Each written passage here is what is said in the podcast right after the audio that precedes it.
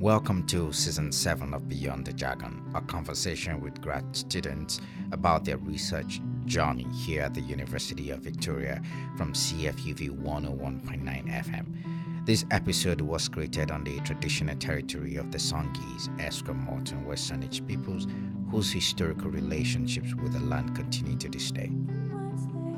I am your host, Taiwo Afolabi.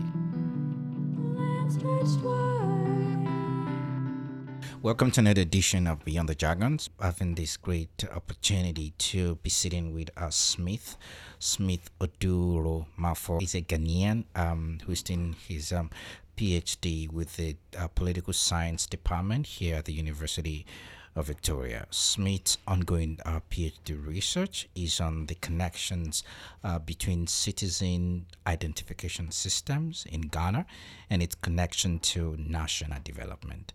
Uh, Smith hoped to um, to know what stakeholders mean when they say that citizen identification projects are necessary for national development, and through that process, he hopes to explore existing development conditions and how that shapes citizen identification projects in developing um, countries.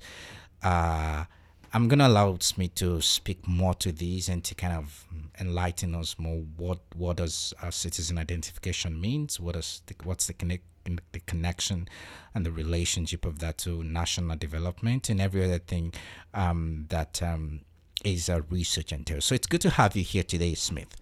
Nice to be here, Tayo. Thanks for having me.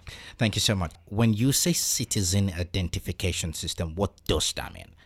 Um, citizen identification systems is not far from us. We can be very practical about it. Almost everybody in the world holds an ID card these days. In almost every city or every state, you are being asked to give your bi- biometrics. You go somewhere, you are being asked to give your telephone number.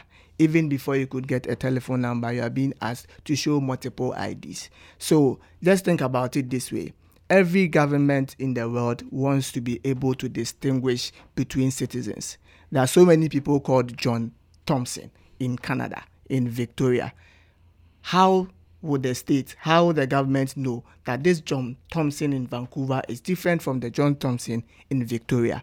So governments over the years try to put in place structures, systems to ensure that they can distinguish between their own citizens. And this is very important because that is how you can tax. And in the very olden days, even in terms of conscription, going to war. We want to be able to differentiate between the citizen and the stranger so that we can say that this John Doe is a citizen and this John Doe lives here and this John Doe must fight for us.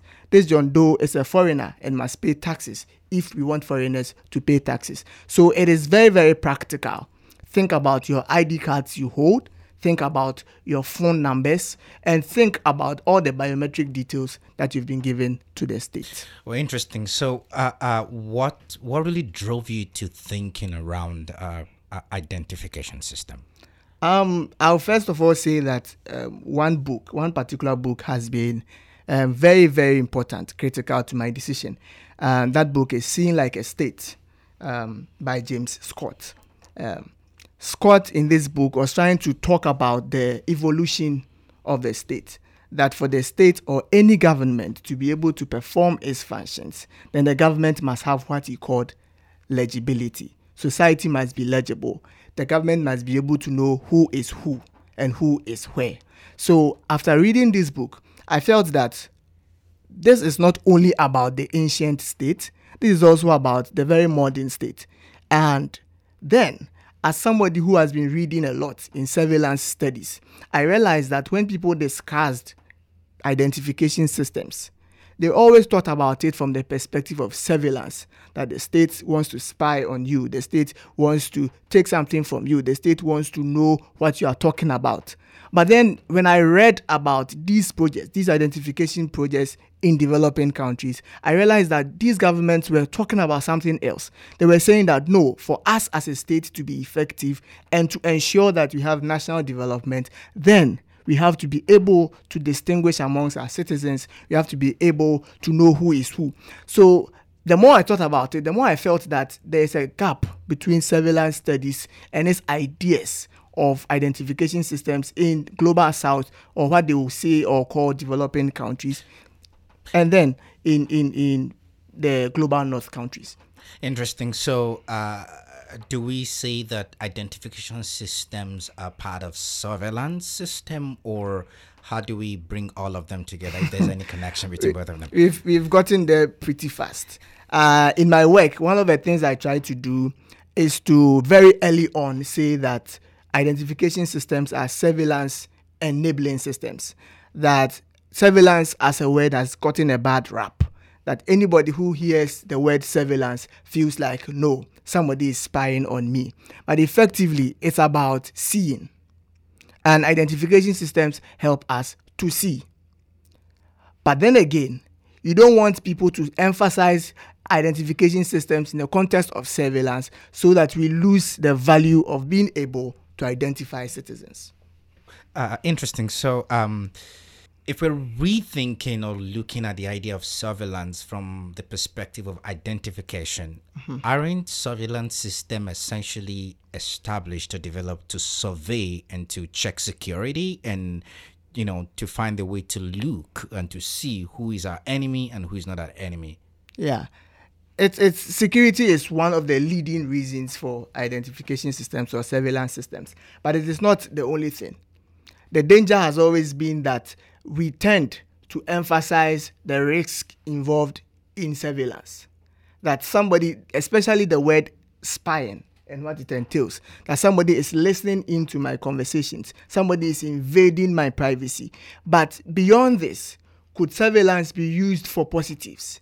right? You use the word security, and security in one breath can be used as an excuse to abuse people's rights. Oh, we just want to ensure your security.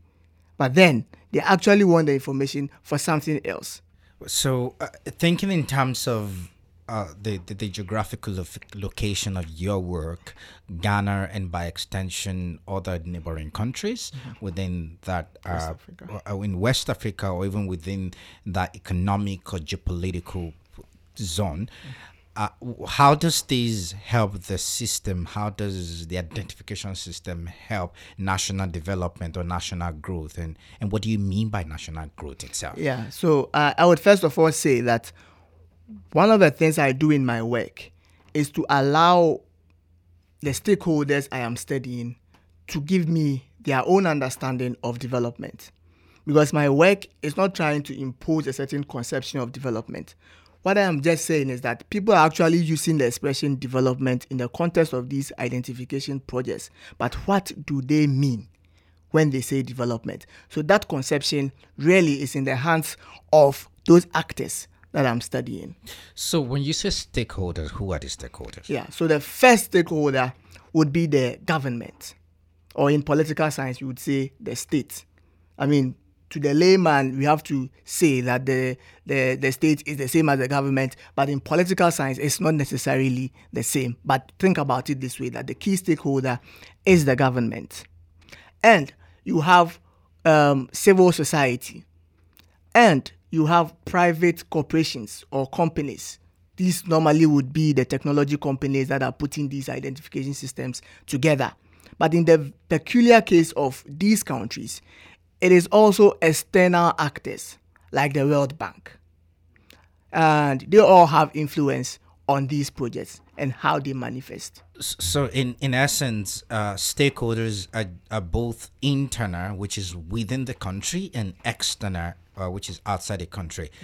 Is there a way that we consider the citizens as stakeholders, and how Yeah. do we connect that, or Yeah. how does that connect to the idea itself? Yeah, I, I would say that the citizens are another level of analysis, and they are probably the most important because essentially, whatever is going to be done is going to be done with them, on them, and against them, and for them. So they are key stakeholders, and I have to I have to stress that. So if if they are key stakeholders, and, and, and I think maybe this question might lead to how how did you gather your your data or mm. how, what met, research methodology did you use and all of you know connections to what your research is about in in, in concrete terms.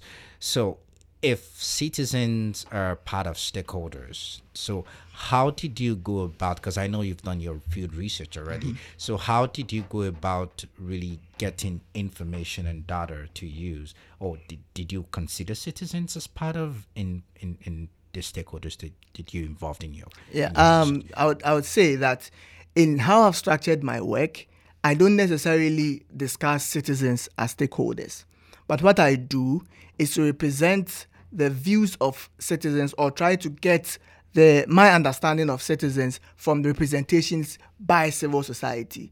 Because in political science you would say that civil society is that link between the state and the citizen. And oftentimes it is civil society's responsibility to carry the concerns of the citizens to the state. Because my work largely is an institutional um, form of analysis and that's what it does. But i don't lose sight of the fact that there could be a certain sense of elitism if you decide that you you are going to only take the views of civil society and not necessarily citizens. So during my field research, one of the things that I tried to do was to talk to citizens and also observe a lot and I have some of these views reflected in, in, in, in my writing as I go on. What essentially did you do during your research? Yeah. So the first part is um, what the layman would call desktop research um, we will call it um, documentary analysis, secondary um, sources of data. So you go online, you go to the library, you go, um, you you you search for, for for news items, you search for articles, you search for videos sometimes, um, sometimes audios, and you want to know what is already out there, what is already out there in the media, what is already out there, even in academia. Because first of all, as you know, for your literature review, you have to know what is there so that you establish a gap and say that, okay, this is what has been said about this topic already in the literature, and this is what I want to add to it. So that was the first part, the secondary sources. And after the secondary sources, then I knew that I was confident enough to say that, okay, now I know where the conversation has been generally. So I can go to the field and then find more first hand information. And what I have done, or what I did when I went to the field, was to also go to the National Archives in Ghana and try to understand the history of our citizen identification systems in the country because I believe that there are always legacies starting from colonial times through the early uh, post-independent governments till date have there been forms of identification systems? Did they work? Did they not work? Why did they work? Why did they not work? How are they affecting present generation of identification um, projects? But then i also did most importantly a lot of interviews where i did interviews with institutions. So I would, would be interviewing somebody but not as the person but the person's instead of uh, uh, um, the institution. So you are representing the institution. I'm not necessarily interviewing you, Taiwo. You get my point. So I write to an institution and say that, oh, let's say the National Identification Authority, I want to have an interview with you, and they send me to somebody, and I have the interview with the person. And that also brought me a lot of insight because after going through the secondary sources, you realize that there are certain things that are not clear enough and then you want to talk to these people to understand okay i i read this here i saw this here this other interviewee said this. Um, what do you think about it? And i think it's a great source of information interviews. Interesting. Um, I'm, I'm gonna try to see if i can zone in again um, mm-hmm. farther into your work. So thinking in terms of census and and election and all of that i would imagine that identification systems is, is key right? Mm-hmm. um, and so, so thinking from that perspective, what's it, how does identification system help us to plan strategic uh, events like that that are important in governance and that are important in you know in even in the sovereignty and self-determination of a country and how it governs itself it's it's very very interesting because elections, especially in, in, in countries in Africa that w- you would call new democracies or young democracies, are elections are very sensitive in these places, and information on citizens are very very um, important.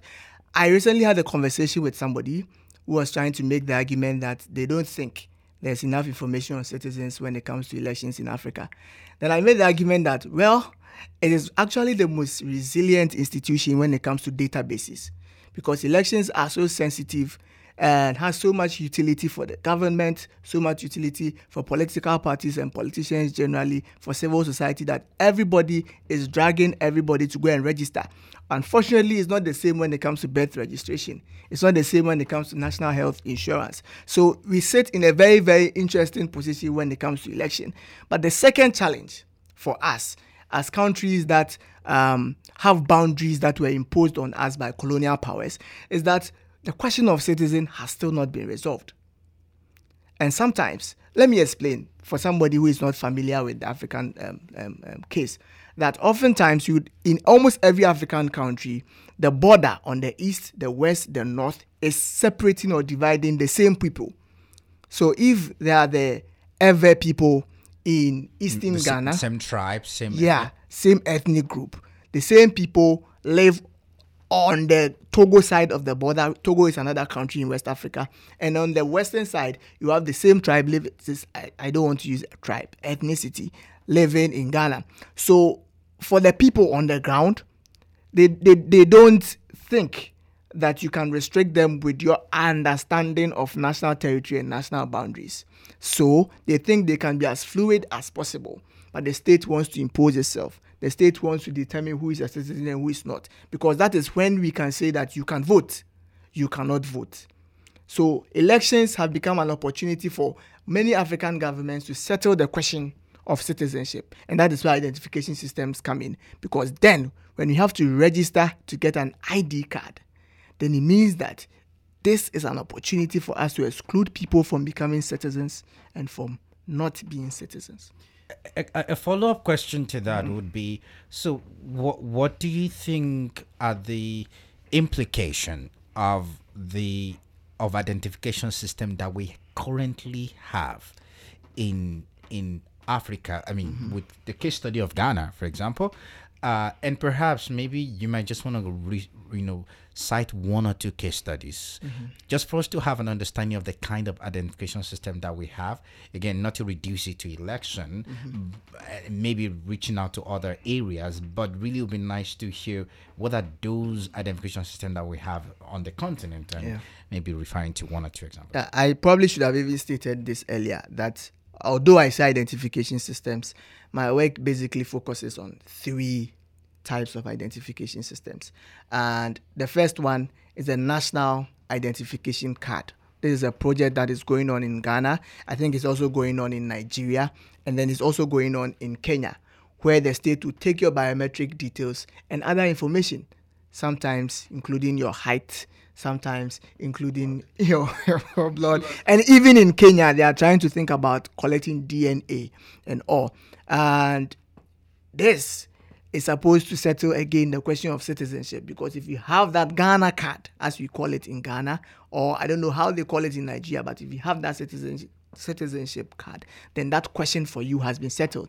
That means that as a person, you can access state services, public services, public utilities. First of all, the other identification project that I'm looking at is a SIM card registration exercise, which is also fascinatingly going on in different African countries, including Nigeria again. It's going on in, in Uganda, it's going on in, in, in Kenya. What is happening here? Simply, we are saying that for you to be able to get a SIM card, a SIM card, for you to be able to use your phone, then you have to register with the state. But all over the world, okay, I shouldn't say all over the world, but there's a history to this. There's a history to this. In Australia in 1997, they used the argument of security, as you mentioned earlier, the argument of crime, to say that no, people in this country should not just be given a SIM card. You, sh- you should not just walk to a store, buy a SIM card, put it in your phone, and be able to use it. We should be able to know who is using the phone by registering the SIM card so that if you have to track the number, you know that, oh, this crime was committed by XYZ because XYZ used this phone and this phone is owned by XYZ. Mhm. The third um, um, registration um, identification project that I'm looking at is what we call the digital addressing system. So here, instead of having house numbers, what is being done in Ghana is to divide the whole country into five by five meters and give every five by five meters a digital address. So basically, think about it from this perspective that you go on Google and you want to know a certain location, it gives you longitude and latitude. So what is happening in Ghana is to co- is that they are converting the longitude and the latitude into a uniform system so that the moment you see that uniform system, you know that, oh, this particular property is in this region, is in this city, is in this town. So these are the, the main identification projects that I'm looking at. Uh, so I wonder in, in a lot of the African countries, Mm-hmm. especially West Africa, um, are there non-citizens? Ah, why? Oh, why, would, there why would you oh, ask that? Oh, are there other categories? I, I'm- mean, I'm just, I mean, and I'm Oh, yeah. asking, I'm asking the question, it's a rhetorical question, of course, but I'm just thinking. but if- it's, it's if you- actually a, a, uh, a but I very think it's, it's a very key question because in Canada, for example, you have citizens, you have those that are on PR, you have students, you have uh, uh, non, I mean, who, do, stud, international students, you know, those with open work permit and all that. Those those people are going to fall under non-citizens. However, they they are still within a certain category, and some of them are even taxpayers. Mm-hmm. So, in the context of West Africa, Ghana, Nigeria, and, and the rest, do we have any any sort of way of identifying, you know? yeah, it's, know. it's it's it's a question that should seem quite strange to somebody who lives in Canada or somebody who lives in the US. But in the African experience, it's a very, very practical question. And I'll go back to what I was talking earlier about colonial borders. If every country has borders that divides the same people to its left, to its right, that means that to the people, they are the same and you cannot use your modern conception of state to restrict them. But the state doesn't care. The state wants to use its modern territory to restrict citizenship. That is the first part. But then again, because these boundaries are so loose, you find people being so fluid, coming in, living here, giving birth. And in the long run, what you find is that they virtually become citizens. So, how do you ensure that no, not, not it, it doesn't become the case that everybody at all who enters the country can become a citizen? How do you ensure that? Don't forget that, especially in places like Eastern Africa, then you have it being more fluid. This whole idea of refugees. So, for them, it may not even be a question of just citizenship. It's a question of, as a refugee, am I recognized? If I'm recognized, the moment I'm recognized, does it debar me from enjoying certain benefits that the state provides? And then there's a concrete issue to the extent that sometimes even proving that you are, because let me use the Ghana example, that before you can you can um you can get a national ID card, before you can get a national ID card, you have to sh- you have to prove that you're a citizen. Think about it this way: that the national ID card is actually supposed to be what proves that you're a citizen. But because it is coming late in the day, now we want you to bring something else to show that you are a citizen. What could this be? Go and bring your birth um, certificate. But in these countries, not everybody has a birth certificate. How do I prove that I am a citizen? You see, so these challenges are there. Where sometimes I watched an um, uh, um, an interview of an old man who was crying because he had gone to register for a national identification card and he was told that he was not a citizen. He could not just believe it because he knew that this is just strange.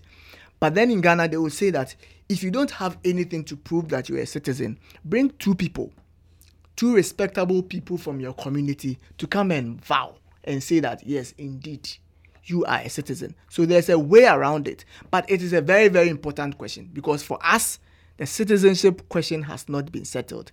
And people will try to use identification systems to settle these questions. But as to whether it will succeed, I think it's going to be a strange and difficult one, especially as our borders keep being fluid and there are ties on each side of it. Interesting. So, uh, some couple of some couple of things. One uh, that I'm reflecting on is, you know, how uh, uh, the the colonial standard or way of looking at things define how we look at things. So, for example, um,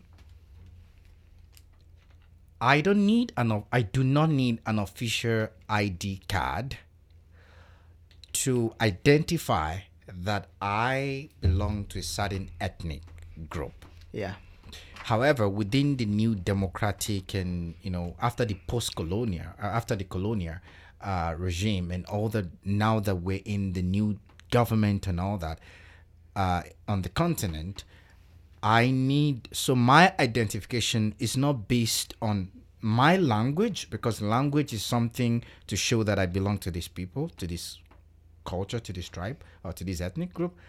Um, parents or heritage ancestries. Even back then, you have a lot of the names that we know that it connect to a certain region or you know in in the country. But now all of that do not prove that I belong, that I can be identified. There's some places too where even tribal marks is a way to identify that these people are part of our clan. So in terms of so maybe maybe this this stretching this further will take me my rambling now will take me to my next question which is around the challenges that you're facing in trying to look at identification system from the perspective of the western idea and identification from the perspective of the people and their culture Yeah. Um, the the the the interesting thing would be that when you mentioned tribal marks, and again, it's it's one. I just want to avoid the use of the word tribe because it comes with a lot of baggage. So we just say let's say facial marks, and we could probably think. where, where there are some people that it was not facial mark it- they had it on their Yeah, so let's say and, bodily. you know, yeah uh, yeah bodily identification marks. Let's let's say that. And um, when you say that, I th- I think that in my historical chapter is something that I was trying to think through, and trying to say that look, isn't this their own version of an ID card? absolutely yeah mm-hmm. So that means that the concept of having an ID so we can then identify you as one of us is not necessarily Western. No, it's not. Absolutely, it's not. But the idea of the card itself and the way that information is gathered, the concept of ident of identif the identification system, it's not Western. But how that translates right now is Western. Okay, so um, I, if I get You- your question, You think so? yeah, if I, if I get your question, then there, there is idea of a certain struggle between the modern conception of the state and the the traditional African conception of the state. That I would say in my own words that there are sub states within the state in Nigeria, in Ghana, in South Africa. They have their own versions of sovereignty and all of that. Yes, and I agree with you that there's always going to be that tension, that that tension of ethnic allegiances, that tension of saying that look, um, we are who we are, we know ourselves. But then again, the truth, and I, I maybe I shouldn't say the truth, I should say the reality is that upon or after colonialism, the state as we have it almost everywhere in the world It's what we would call the, the modern Western state, um, as defined by, let's say, um, should say, as defined by Max Weber. Um, that idea of a state with certain attributes is not going away. With with certain ways of working, bureaucracy is not going away. Jurisdiction, territory, um, monopoly on the use of force, they are not going away. So the question then becomes: Do you adjust? Do you stick to your historical conceptions of citizenship, or you decide to move along with the times? Because if you don't move along with the times, the conception of citizenship has evolved. If you don't move along with the times, it means that you're not going to be a citizen. If you don't have that piece of ID that you think or you say is Western, then you're actually going to lose out on the benefits of being a citizen, even though you are a citizen. Um, interesting, because because I think this this really this perspective really raises a lot of a lot of Tensions. lot of tensions and a lot of concerns. Uh, but but I, I I don't think this is the place to unpack it. uh, but but my and and thanks thanks for for bringing this out because that still goes back to my my question around what are the challenges that you did face trying to do this. Mm-hmm. And an example would be the gent the old man that came and said, I am a citizen of this country even though I didn't have a birth certificate. Perhaps at the at the time when he was born, there was nothing like even that. today. People are struggling to get yeah, birth certificate. But I speak this language. I have my house in this space, in this place. I know three, five, seven people that are from this place. That I'm I'm actually their elder, the elder of this clan or this ethnic group. Um, I'm this, I'm that. Do all of that for me, all of that, for him rather, all of that is a means to identify him. When but when he was born, perhaps there was nothing like identification. Um, there was nothing like birth certificate. So my question essentially is this: that what are the challenges that you find in working, uh, in thinking around identification system?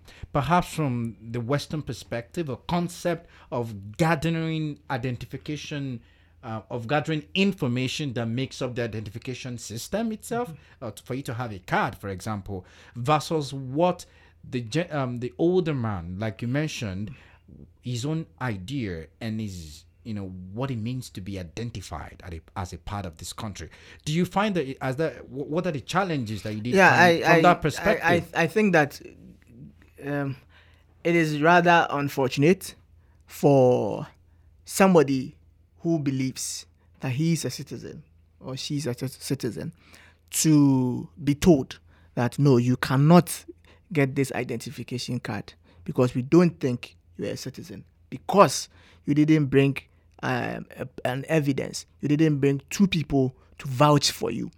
It is sad, it is disappointing. But I would say that it is one of the things that my work tries to think through. And for me, the whole idea of exclusion and inclusion is key.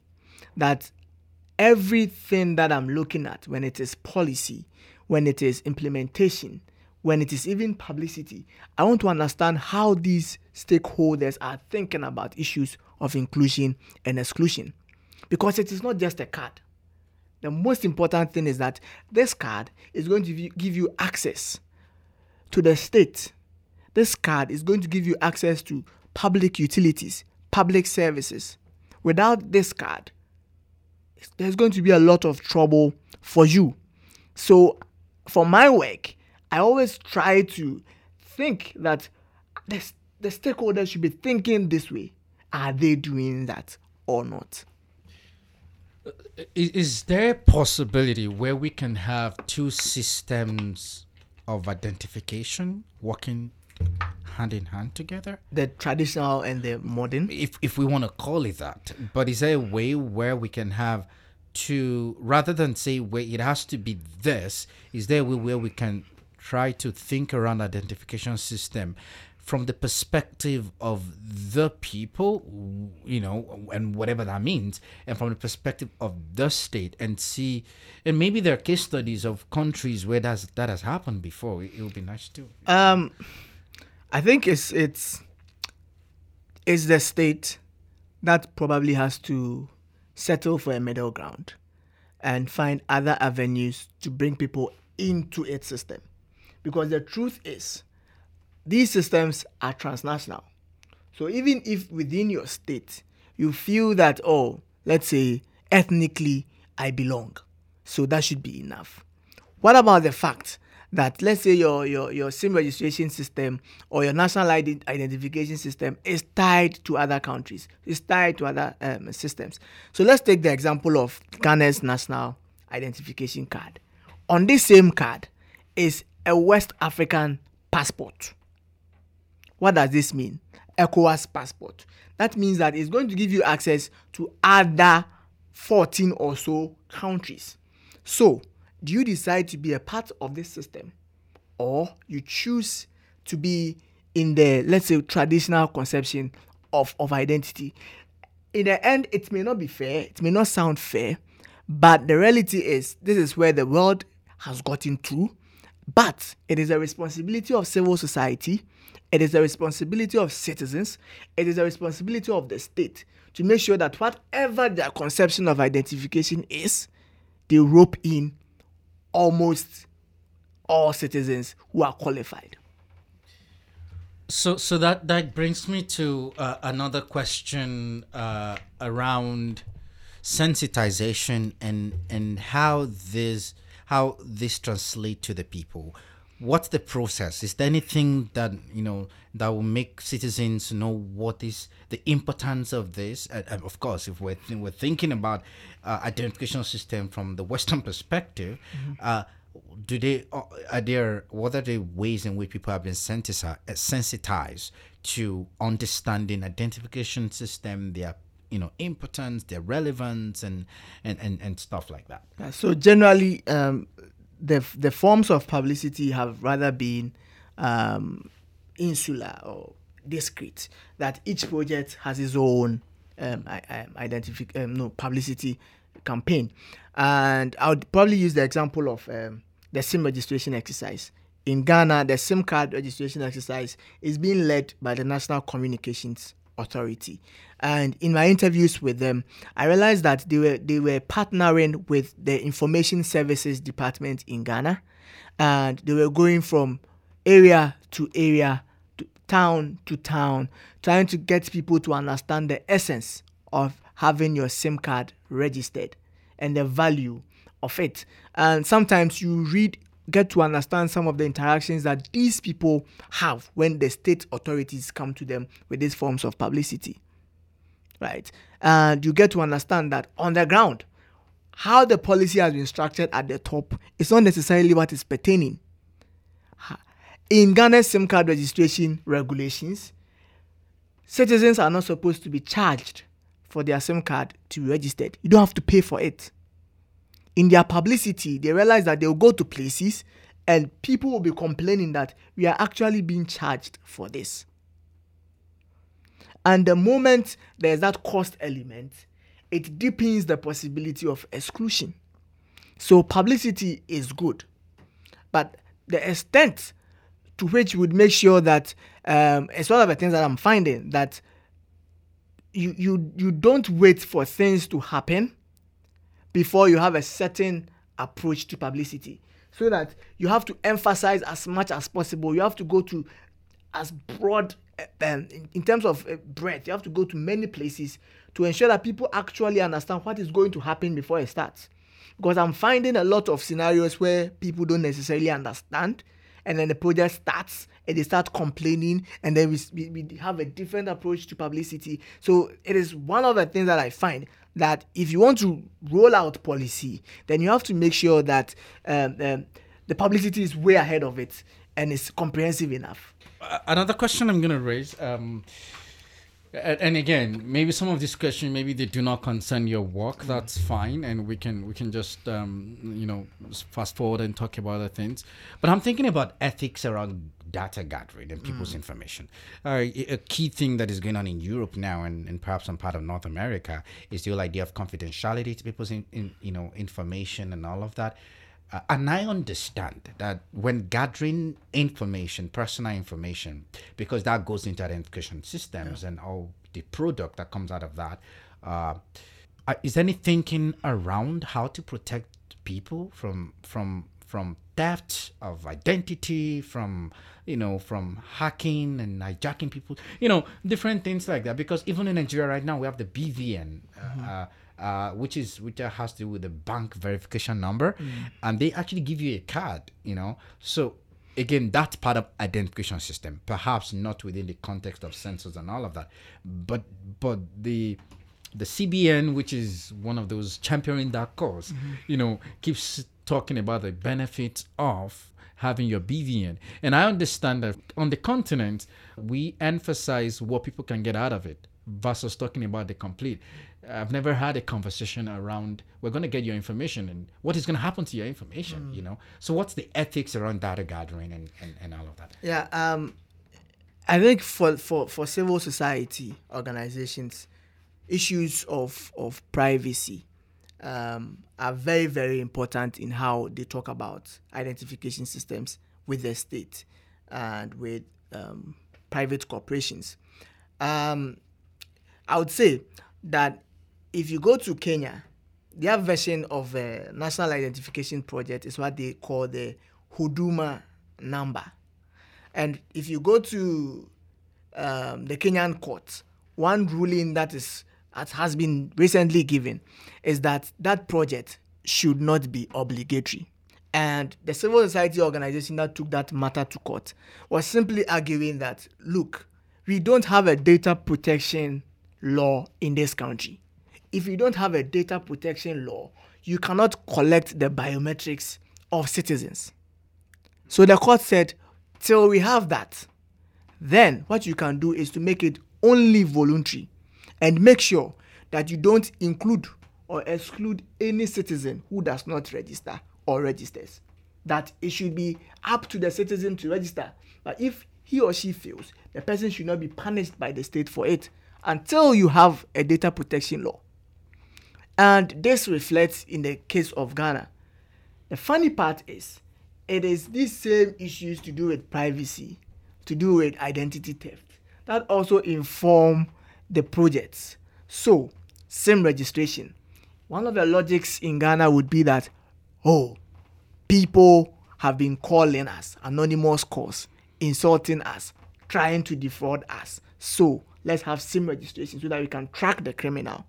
So, you see, without it, we think that we are losing something with it, we also see it as our information is really somewhere that could be exploited.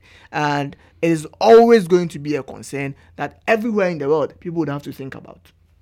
So, uh, do you have uh, laws around information uh, around privacy data collection in Ghana? Yeah, so in Ghana there's a data protection law. sorry, data protection law. Yeah, that's yeah, it. In 2012, yeah. 2012 data protection law. And even in the SIM card registration regulations, there are laws about how to access the information, how to share the information, how to use the information, how to store the information.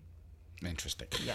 Well, um, we're coming to the end of the conversation. It's it's really raising a lot of critical ideas and and and a lot of concerns uh, uh in in different levels.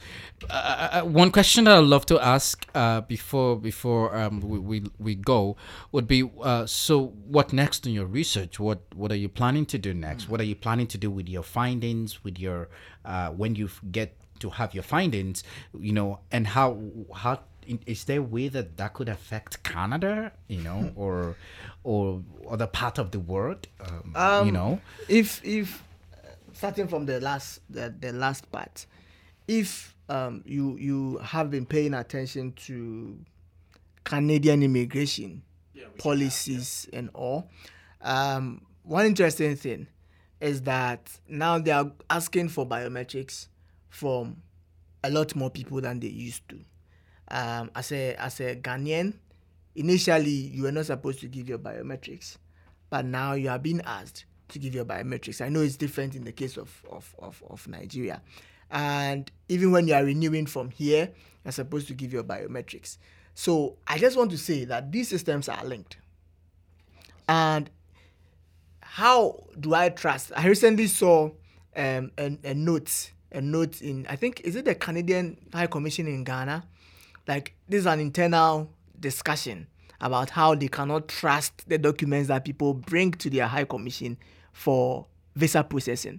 That are we sure that this birth certificate that this person is bringing this id that this person is bringing is actually valid such that we can be confident enough to make our immigration decision whether to give the person a visa or not based on that? So you may think that this is going on in ghana but if these ID cards or ID systems in Ghana are not valid, and Canada is making decisions based on them. Do they affect you in Victoria or not? You have to think about that.